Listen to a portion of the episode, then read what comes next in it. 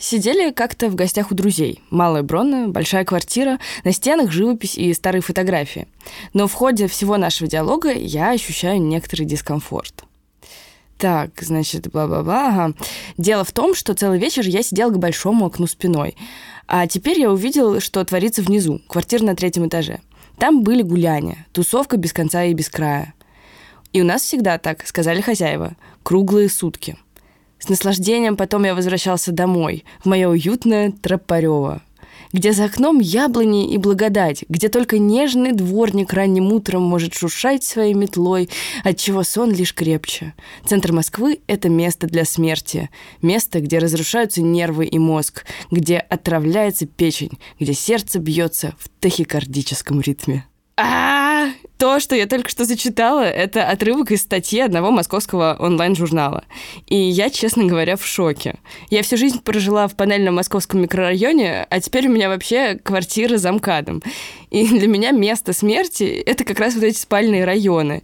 И нежная метла дворника там вряд ли что-то исправит. Привет! Вы слушаете «Город в котором». Это подкаст студии «Либо-либо» и «Авито» о российских городах. Меня зовут Алина Белят, а моей соведущей будет Полина Агаркова. Ее голос вы услышите в следующем эпизоде.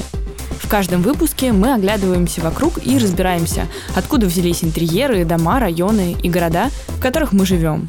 Почему все это устроено так, как устроено, и как окружающее пространство влияет на нашу жизнь. А помогать нам в этом будут урбанисты, архитекторы, историки и краеведы. Кстати, в этом же канале есть еще один подкаст, который мы тоже делали с Полиной. «Торг уместен». Он о том, как быстро и весело продавать вещи на Авито.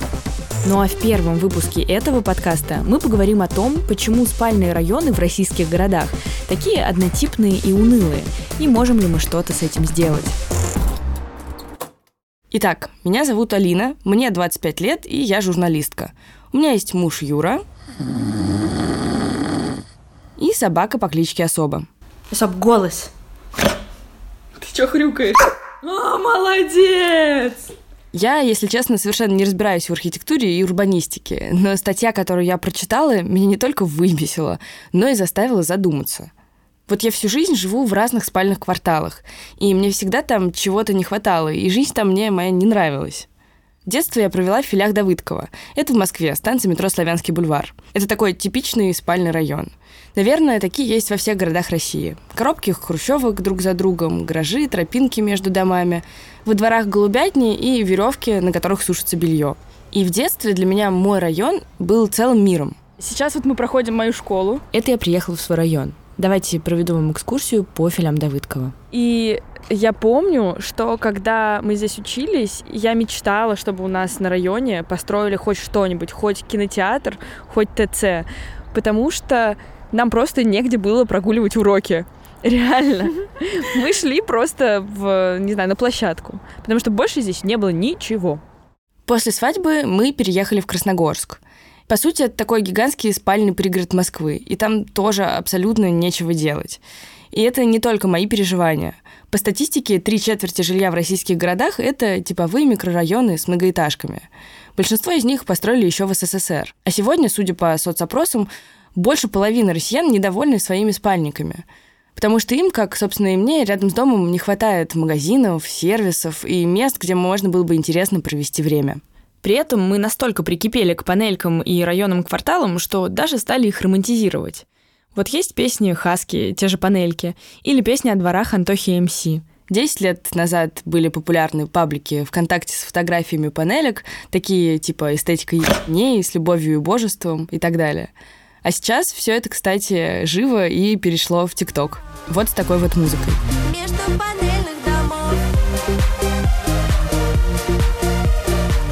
Да, вот так.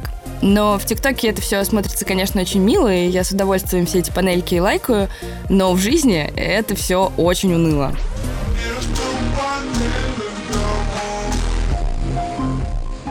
И каждый раз, когда я гуляю по таким местам, я думаю, как все это построилось, кто это придумал и как так вышло.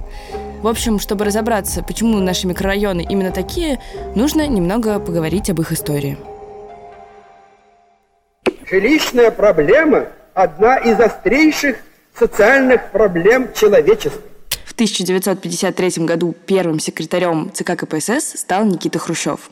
И перед ним стояла суперамбициозная задача – переселить миллионы людей в новые дома. На самом деле жилищный кризис достался Хрущеву от Сталина. Вообще-то первые массовые микрорайоны стали строить еще при нем, и началось все довольно бодро. Например, в 1930-е по всему Союзу появились соцгородки. Это такие образцовые районы с очень продуманной средой. Предполагалось, что у каждого советского рабочего должна быть не только просторная квартира, но и комфортный быт. Поэтому в пешей доступности от дома проектировали кучу всего. Детские сады, бассейны, ДК, библиотеки и так далее. И даже дворы там были продуманы, они были спроектированы так, чтобы там не было ветра, но зато было много солнца. В общем, очень кайфово, чистый пролетарский рай.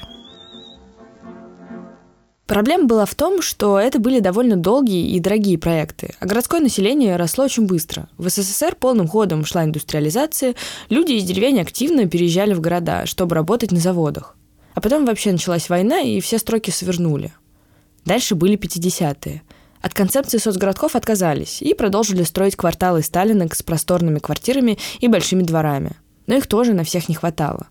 В итоге большинство советских людей ютились в коммуналках в бараках и трущобах. Так что Хрущев со своими микрорайонами пятиэтажек был очень кстати. новый светлый дом, совсем легко дышалось днем, совсем легко дышалось днем, совсем легко дышалось И люди были счастливы. Сбылась их мечта о личном жилье – эта радость, например, была показана в оперете Шостаковича «Москва. Черемушки». Вкратце сюжет такой. Герои получают квартиру в новом доме и живут там долго и счастливо, даже несмотря на жулика управдома. Барабашкин для вас все сделает. А почему? Да потому что он вперед смотрит. Я вам, вы мне. Мы им, а не нам. Грамматика. Про досуг хрущевские архитекторы тоже не забывали. В микрорайонах делали скверы и парки, строили ДК, кинотеатры и так далее. Хрущевки были в основном четырех- и пятиэтажными, а дворы при них маленькими и уютными. Но дальше строители массового жилья вошли во вкус. Технологии активно развивались, железобетон производили килотоннами, и стало ясно, что на одном и том же клочке земли можно построить дом и в 9, и даже в 16 этажей.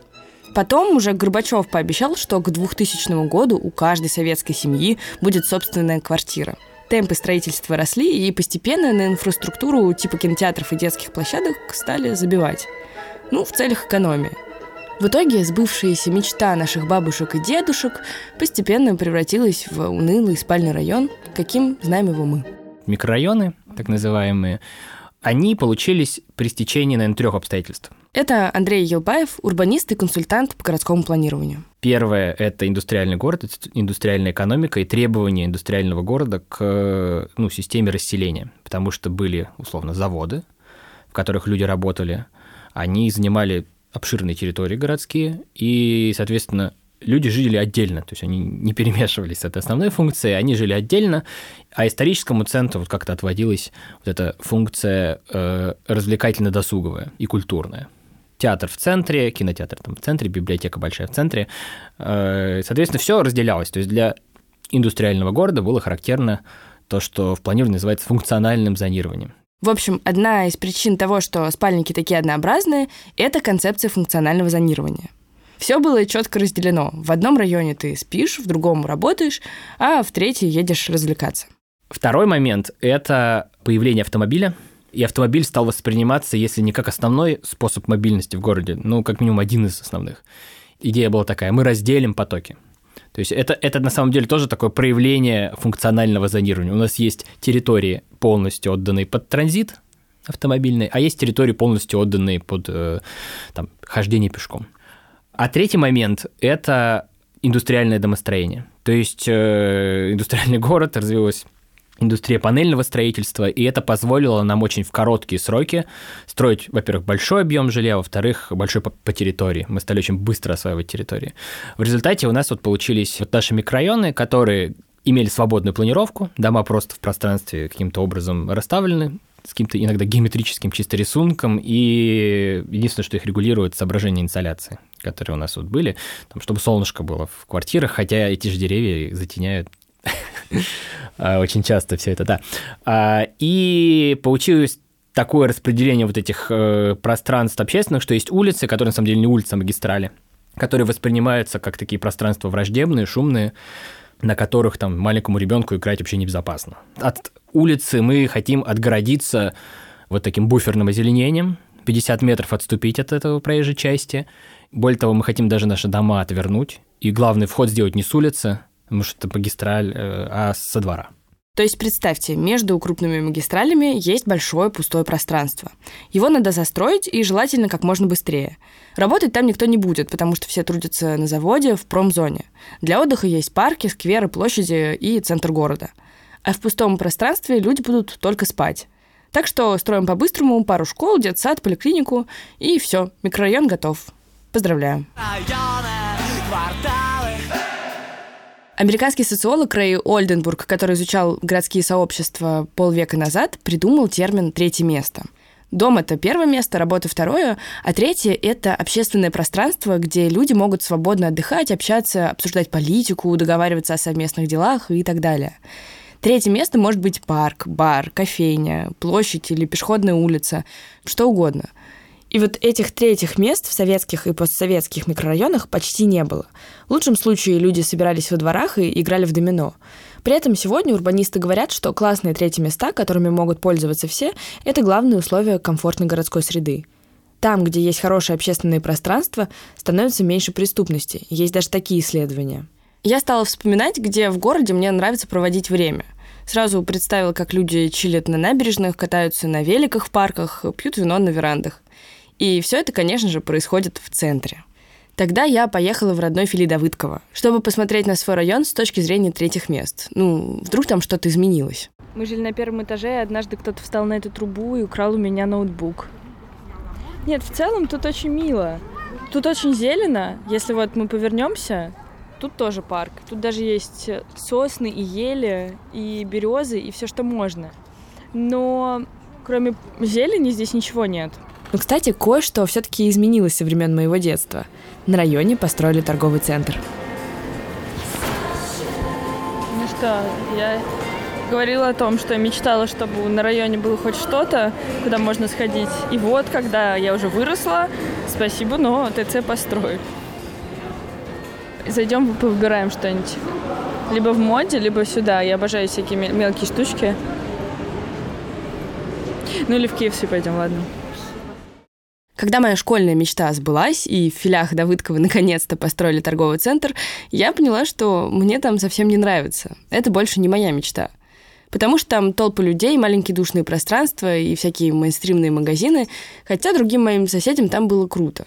В нулевые ТЦ буквально заменили россиянам общественное пространство, особенно в спальных районах, где ничего другого просто не было.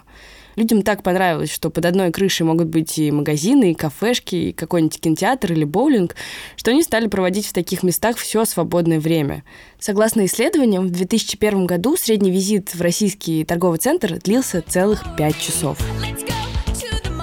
Но со временем ажиотаж спал.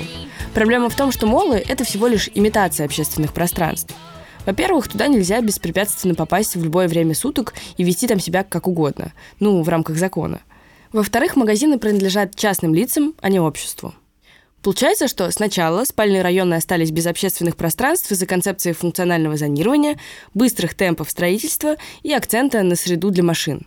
А потом функцию третьего места попытались перехватить ТЦ, но это не сработало. И вот сегодня мне нужна новая мечта о спальном районе. Мне не нужна машина, потому что у меня есть электросамокат, и я при желании могу воспользоваться каршерингом. А еще сегодня у всех есть быстрый интернет, и на работу можно не ездить. Поэтому классный бар, в котором я могу выпить пиво после тяжелого рабочего дня, нужен мне не в центре, а прямо рядом с домом. Еще я хочу, чтобы на районе была собачья площадка или большой парк, чтобы там бегала моя собака особо. И еще обязательно коворкинг, потому что я устала, если честно, работать из дома за год пандемии. Короче, все мои мечты урбанист Андрей Елбаев уложил в термин «постиндустриальный город». Сегодня мы живем в городе постиндустриальном, и все это функциональное зонирование стало неактуальным. Сейчас люди, новая нефть, люди генерируют городской валовый продукт, то есть экономика города живет на людях. Соответственно, сейчас мы стали внезапно очень заинтересованы в том, чтобы все было перемешано, чтобы улица была не только транзитным коридором, ну и общественным пространством снова, как это было на самом деле до эпохи Форда. Тот же Париж, вот сейчас такой яркий пример, их ориентация на 15-минутный город. Это как раз город, который, а, очень плотный, и из-за этого, б, очень пешеходный. Идея в том, что современные города, а иногда даже отдельные районы, конкурируют за людей, новую нефть. И чем больше город или район может предложить, тем больше крутых ценных профессионалов захотят там жить. При этом те самые классные третьи места распределены по городу очень неравномерно. Например, в Москве центр города, который постоянно улучшают и перестраивают, занимает всего 5% территории, а остальные 95% – периферия, где ничего не происходит и мало общественных пространств. И даже улиц мало. А все, что есть, это просто такие транзитные коридоры. Тут надо оговориться, что для урбанистов не все улицы одинаковые. Есть проезжие, есть жилые, а есть улицы общественные пространства – там первые этажи домов заняты музеями, коворкингами, кафе и магазинами с большими витринами. Эти улицы притягивают людей. И получается в хорошем смысле слова замкнутый круг. Улица, по которой приятно ходить, притягивает горожан. Горожане обеспечивают выручку кафе и магазинам, а те вкладывают деньги в развитие и снова стимулируют пешеходный трафик. Вин-вин. Но Андрей Елбаев говорит, что все дело в балансе активность, вот эти вот магазины, кафе, кипение жизни, оно не может происходить везде и не должно. И в том числе вот это разнообразие, о котором я говорю, оно в том числе заключается в том, что у вас есть активные улицы, в Лондоне тоже хорошо с этим. Э, у них есть так называемый High Street, где все сконцентрировано. При этом буквально на соседней улице уже будет тишина, узкая улочка, машины припаркованы, вообще ничего не происходит но из-за того, что это в шаговой доступности, у тебя есть и то, и это, ты как бы живешь полноценной жизнью. Как сделать спальный район не спальным, надо повысить там вот это разнообразие функций. Нужно туда добавить больше а, досуга и больше рабочих мест. Понятно, что люди все равно не будут жить и работать в одном месте, будут какие-то перекрестные э, потоки, но хотя бы не все в центр будут ездить уже. В теории все звучит очень хорошо и логично. Но моя поездка в родные Фили Давыдкова показала, что реализовать все эти прекрасные меры на практике городским властям что-то мешает. Тогда я стала искать какие-то удачные кейсы перемен на окраинах. Первый ответ лежал на поверхности. В последние лет 10 в российских спальных районах, и особенно это ярко видно в Москве, реконструируют старые и создают новые парки, скверы и набережные. Например, есть такой очень далекий и спальный район Капотня. Это на юге Москвы. И вот даже там недавно оборудовали классный парк, сделали велодорожки, смотровые площадки, шезлонги на берегу Москвы-реки и офигенный Wi-Fi. Парки — это, конечно, очень хорошо. Но, если честно, меня немного раздражает, что обычно под благоустройством подразумевают только парки. Вообще-то районы нужны не только они. Поэтому дальше я стала искать примеры благоустройства улиц.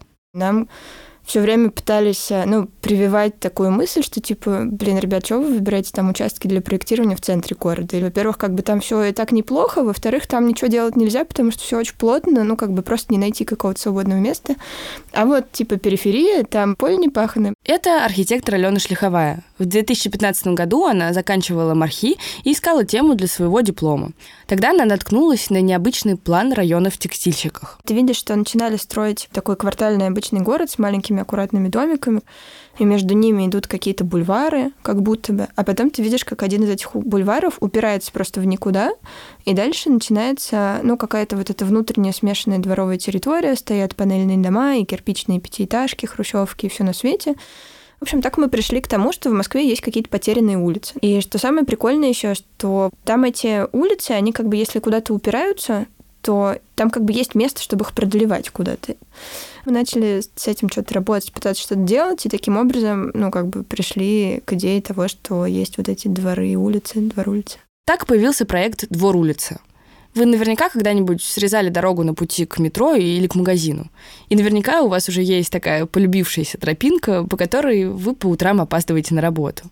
Алена изучила такие пространства в живых районах и поняла, что они не только связывают дворы и улицы, но еще и служат местами встреч и прогулочными маршрутами. И если развить эти тропинки, они могут стать новыми улицами и изменить жизнь района. А еще соседние двор улицы могут соединяться, и в итоге образуется большая сеть, связывающая весь район. двор улицы, она как бы, э, ну, в нашем понимании должна была быть таким руслом, которое собирает все эти потоки. Потому что если у тебя есть там 20 протоптанных дорожек и одна благоустроенная освещенная, то, наверное, люди, которые ходили по этим 20 дорожкам, будут ходить скорее по одной благоустроенной освещенной. Таким образом будет формироваться как бы вот этот поток ну, покупателей потенциальных, и на него уже можно будет насаживать какую-то коммерцию. Проект «Двор улица» пока не реализован в жизни, но он стал для Алены такой отправной точкой, после которой она продолжила заниматься периферией. Недавно вместе с другими архитекторами она работала над благоустройством одного из московских районов. Говорит, что хвастаться результатами пока рано, но главная часть работы сделана. И эта главная часть – общение с местными жителями. Потому что в реальности мало просто создать хороший парк или красивые улицы для пешеходов. Нужно, чтобы новые пространства понравились жителям района и как-то органично встроились в их повседневную жизнь. Только тогда там начнется движуха. Можно открыть хоть пять крутых ресторанов на одной улице, но если она ведет в никуда и не пересекается ни с какими пешеходными маршрутами, все заведения разорятся – если при благоустройстве парка спилить иву, которая росла там десятки лет, будьте уверены, что гулять на открытие парка местные не придут. Или другой пример. Представьте, что вы наконец-то решили позаниматься спортом. Вам, как и мне, решение оторваться от любимого сериала, чтобы попыхтеть в соседнем парке, далось сложно. И вот вы напялили лосины и пошли на площадку для воркаута. А муниципалитет города построил эту площадку на самом видном месте, ну, например, прямо у входа в парк. При этом вам совсем не хочется, чтобы все видели, как вы пытаетесь там хотя бы еще один разок отжаться. Поэтому вы на эту площадку не пойдете. Короче, смысл в том, чтобы поговорить с местными жителями, прежде чем улучшать их район, и спросить людей, что для них важно. Примерно такие идеи транслируют проектные группы 8. Это команда архитекторов и исследователей, которые занимаются соучаствующим проектированием. Традиционный подход у нас принятие решений, связанных с городским развитием, устроен очень директивно еще с советских времен, сверху вниз. Это Надежда Снегирева, основательница проектной группы 8, выступает на урбанистическом форуме. Когда есть кто-то, кто инициирует проект, иногда это может быть городская администрация, региональная власть или, может быть, девелопер. И есть вот как бы э, горожане, которые, по сути, являются получателями вот этого вот блага, да, или насильного причинения добра. Все это как-то не очень здорово работает. И в сообществе городском возрастает социальная напряженность, когда люди хотят отстаивать свое право на город. Но под соучаствующим проектированием мы подразумеваем иную модель, когда, например, если мы работаем с городской средой, наша цель не благоустроить что-то абстрактное, а создать место, которое действительно будет востребовано городским сообществом и сделать это вместе с ними непосредственно. И инструменты, которые мы используем, можно поделить на три группы глобально. Это встречи с горожанами, когда горожане приходят к нам, открытые городские мероприятия в разных форматах, от семинаров до мастерских. Это работа с горожанами на месте, когда мы приходим туда, где люди уже есть, и это, конечно же, онлайн-взаимодействие, потому что сегодня, ну, без этого совершенно никуда. Любой проект мы стараемся поддерживать его э, онлайн, создавать каналы коммуникации, удобные для людей, у кого меньше времени. Сейчас проектная группа 8 активно работает в Татарстане и помогает благоустраивать как раз окраинные дворы. Например, в 2019 году в Новосавинском районе Казани на месте стихийной парковки открыли бульвар «Белые цветы». Загуглите фотографии, там очень мило и круто. И на всех этапах работы архитекторы консультировались с местными жителями. Такая же история была и в селе Муслюмово, это 300 километров от Казани. Там есть речка Ик. И вот раньше русло было завалено мусором, а берега осыпались.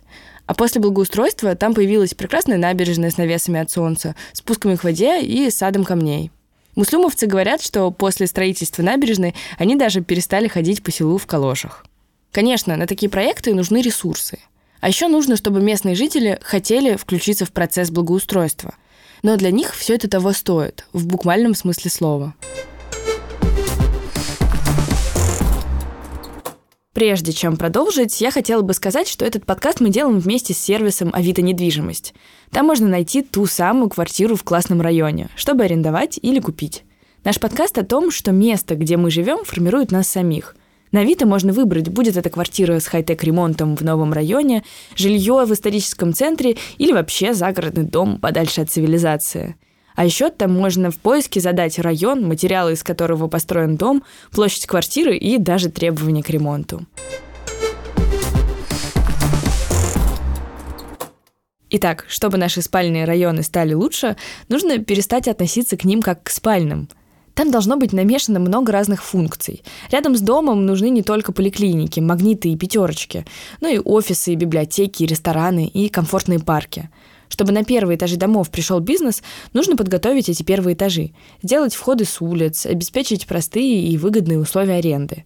И самое главное, нужно привлекать к процессу местных жителей. Ну что, мне стало легче. Я поняла, почему наши микрорайоны такие, и что можно сделать, чтобы чувствовать себя в них комфортнее. У нас в Красногорске недавно, кстати, сделали очень красивую набережную с беговыми дорожками, лежаками и спусками к воде. Правда, чтобы дойти до нее, нам с особой приходится проходить по тропинкам через постоянные парковки, многоэтажные высотки и заборы. Хочется, чтобы когда-нибудь по нашей дороге до красивой набережной тоже было приятно идти. Вы слушали подкаст «Город в котором» студии «Либо-либо» и «Авито». Над этим выпуском работали редактор Лена Чеснокова, продюсер Павел Боровков, звукорежиссер Павел Цуриков, а еще я, Алина Белят, и моя собака Особа. Обложку нам нарисовала Таисия Демкина, а джингл написала Кира Вайнштейн.